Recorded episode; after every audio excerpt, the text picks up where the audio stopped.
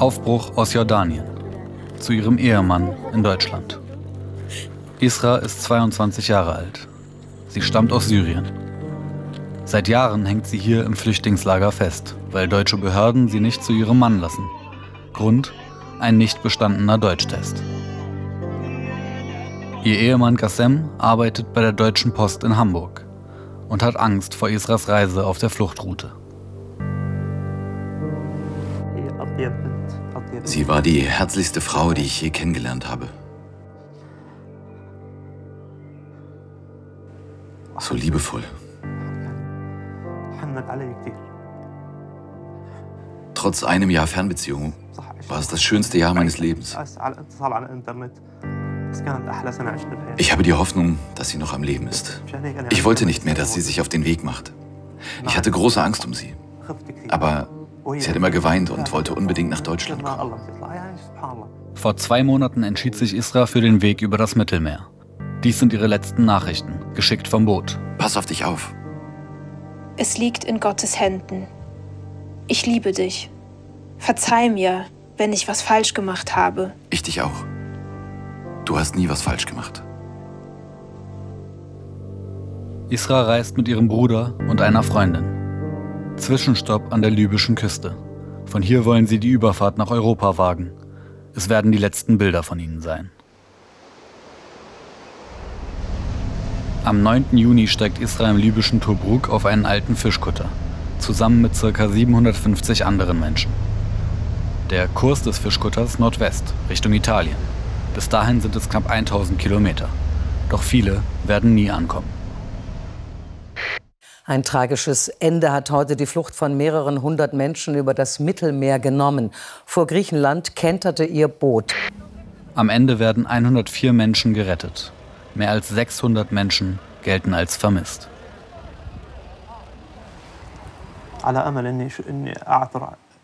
Als ich gehört habe, dass das Boot gesunken ist, habe ich sofort einen Flug gebucht. Ich war vier Tage dort. Ich war einer der ersten vor Ort und habe überall gesucht, gefragt, aber keine Chance. Jede Nacht sehe ich sie und träume, dass sie nach mir ruft. Ich fühle, dass sie da ist.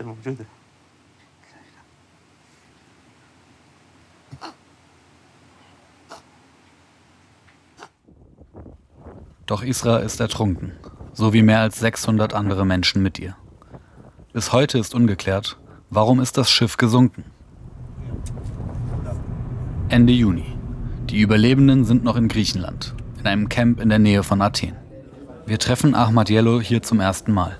Er ist Mitte 20, kommt aus Syrien und hat gerade den Untergang überlebt. Warum das Boot gesunken ist? Seine Behauptung schockiert uns. Die Küstenwache habe ein Seil befestigt und versucht, den überladenen Fischkutter zu ziehen. Sie wollten uns Richtung Italien ziehen, aber das ist schiefgegangen. Hatte die Küstenwache tatsächlich ein Seil während des Untergangs befestigt? Im ersten Statement der Küstenwache ist von einem Seil während des Kenterns nirgendwo die Rede. Wir befragen weitere Überlebende. Und sie alle sagen, doch, es gab das Seil. Zusammen mit internationalen Medienpartnern sprechen wir mit mehr als 20 Menschen, die an Bord waren. Wir wollen prüfen, ob die Aussagen übereinstimmen und was sich genau vor dem Untergang des Schiffes abspielte. Dazu entwickeln wir mit der Recherchegruppe Forensis ein 3D-Modell. Alle Überlebenden erzählen im Kern dieselbe Geschichte. Die griechische Küstenwache habe sie mit einem Seil gezogen. Das habe das Boot zum Schwanken und dann zum Kentern gebracht. Die Küstenwache dagegen behauptet, das Schiff sei nach einem scharfen Lenkmanöver von alleine gesunken. Es sei zwar ein Seil angebracht worden, aber Stunden vorher und nicht zum Abschleppen, nur zum angeblichen Stabilisieren, erklärt ein Regierungssprecher. Es war ein Seil, damit sie stabilisiert werden, um näher zu kommen und zu sehen, ob sie irgendwelche Hilfe benötigen. Es steht Aussage gegen Aussage. Wir befragen einen Experten für Schiffssicherheit dazu. Wenn das Seil im Moment des Kenterns doch noch befestigt war, würde die Behauptung vom Stabilisieren dann Sinn machen? Also das erscheint mir nicht plausibel, wenn ich ehrlich sein soll. weil ja so ein äh, kränkendes Moment, was man ja durch so einen äh, Tau auf jeden Fall anbringt, ja nur nicht gerade dazu führt, dass das Schiff stabilisiert wird, sondern es ist eher ein zusätzlich kränkendes Moment. Krängung, davon spricht man in der Seefahrt, wenn sich ein Schiff zur Seite neigt. Warum also ist das Boot gesunken? Weitere Beweismittel wären jetzt wichtig. Viele Überlebende sagen uns, sie hätten Handyaufnahmen vom Boot gemacht, doch ihre Handys seien von der Küstenwache konfisziert worden. Im Juli fragen wir mit Anwälten zum ersten Mal die griechischen Behörden. Wo sind die Handys? Antwort, es gäbe überhaupt keine Handys von Überlebenden. Vor wenigen Wochen dann plötzlich die Meldung in griechischen Medien, 20 Handys seien nun doch bei der Küstenwache aufgetaucht, auf einer anderen Insel, fast zwei Monate nach der Katastrophe. Auf erneute Anfrage von Panorama, ob es nun also doch Handys von Überlebenden gäbe, verweigerten die Behörden jegliche Angabe. Und es gibt weitere Mängel bei der Aufklärung. Nach zwei Monaten wurde zwar die gesamte Besatzung der Küstenwache vom zuständigen Gericht befragt, aber kein einziger der Überlebenden. Dabei ist klar, dass mit der Zeit Zeugen das Lager bei Athen verlassen könnten. Auch Ahmad Yellow ist nicht mehr im Lager. Mit ihm hatten wir am Zaun gesprochen. Nun treffen wir ihn in Österreich wieder, wo seine Schwester wohnt. Auch Yellow wurde bisher nicht von den griechischen Ermittlern befragt. Ihn quält außerdem die Frage, warum sind so viele seiner Mitreisenden ertrunken, obwohl die Küstenwache stundenlang direkt neben ihnen war.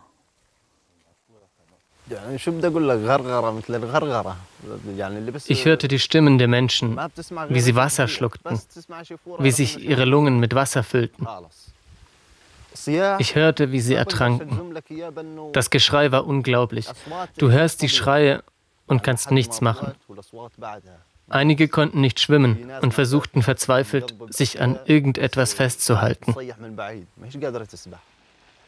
Mit ihm auf dem Boot war auch sein Cousin und ein enger Freund.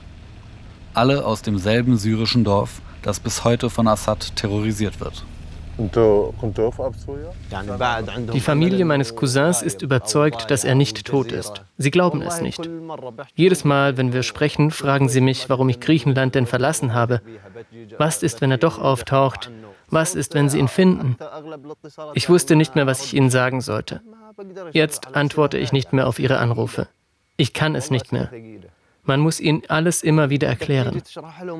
Eine Mutter wird nie glauben, dass ihr Kind tot ist, bis sie es in ihren Händen hält. Trotz aller offenen Fragen. Für den griechischen Ministerpräsidenten gibt es gar nichts zu ermitteln. Er spricht die Küstenwache schon vor Beginn eines möglichen Prozesses öffentlich von jeder Schuld frei.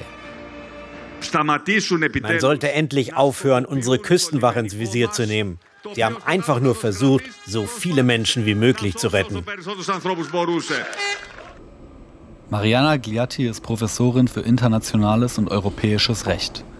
Die Griechin kritisiert, dass die bisherige Untersuchung rechtsstaatlichen Anforderungen nicht entspricht. Die widersprüchlichen Aussagen, das Verschwinden und Wiederauftauchen der Telefone, all das sind mögliche Schwächen der Ermittlung. Wenn wir also keine raschen und wirksamen Ermittlungen haben, die eine öffentliche Kontrolle und Feststellung der Fakten ermöglichen, die Opfer einbeziehen und die Verantwortung der nationalen Behörden prüfen, können wir die Standards einer effektiven Untersuchung nicht erreichen. We cannot reach the standards for an effective investigation. Und wenn es berechtigte Zweifel an der Effektivität der Untersuchung gäbe, müsste die EU-Kommission eigentlich einschreiten. Im EU-Parlament wurde schon eine unabhängige Untersuchung gefordert. Möglich wäre auch ein Vertragsverletzungsverfahren. Die Europäische Kommission kann eine solche Untersuchung einleiten. Wenn man eine systematische Praxis von Pushbacks, anhaltende Verstöße, einen solch schwerwiegenden Vorfall jetzt und eine Bilanz von ineffektiven Ermittlungen hat, dann ist es eine Frage der Rechtsstaatlichkeit. Es ist viel weitreichender als ein einzelner Vorfall. Uh, Doch die Kommissionspräsidentin von der Leyen schweigt. Seit knapp zwei Monaten hat sie überhaupt nichts mehr zu der Katastrophe mit wohl über 600 Toten gesagt. Kein Wort der Kritik am griechischen Ministerpräsidenten. Wie unbefangen ist sie? Vor wenigen Wochen verbrachte sie sogar einige Tage ihres Urlaubs mit Mitsotakis in seiner Villa auf Kreta, gemeinsam mit den Ehepartnern. Ob sie dort auf schärfere Ermittlungen drängte? Auf Anfrage will sie dazu nichts sagen. Die Position der EU-Kommission, offiziell und privat, trägt nicht dazu bei, solche Vorfälle zu verhindern. Es sendet stattdessen die Nachricht, dass es keine Konsequenzen gibt. Ich vertraue ihnen nicht. Vor uns gab es ja viele andere Fälle. Da haben sie auch nicht richtig untersucht. Das ganze Gerichtsverfahren ist nur eine Entlastung für sie. Es ist alles nur Show. بس قافله مع الناس كلها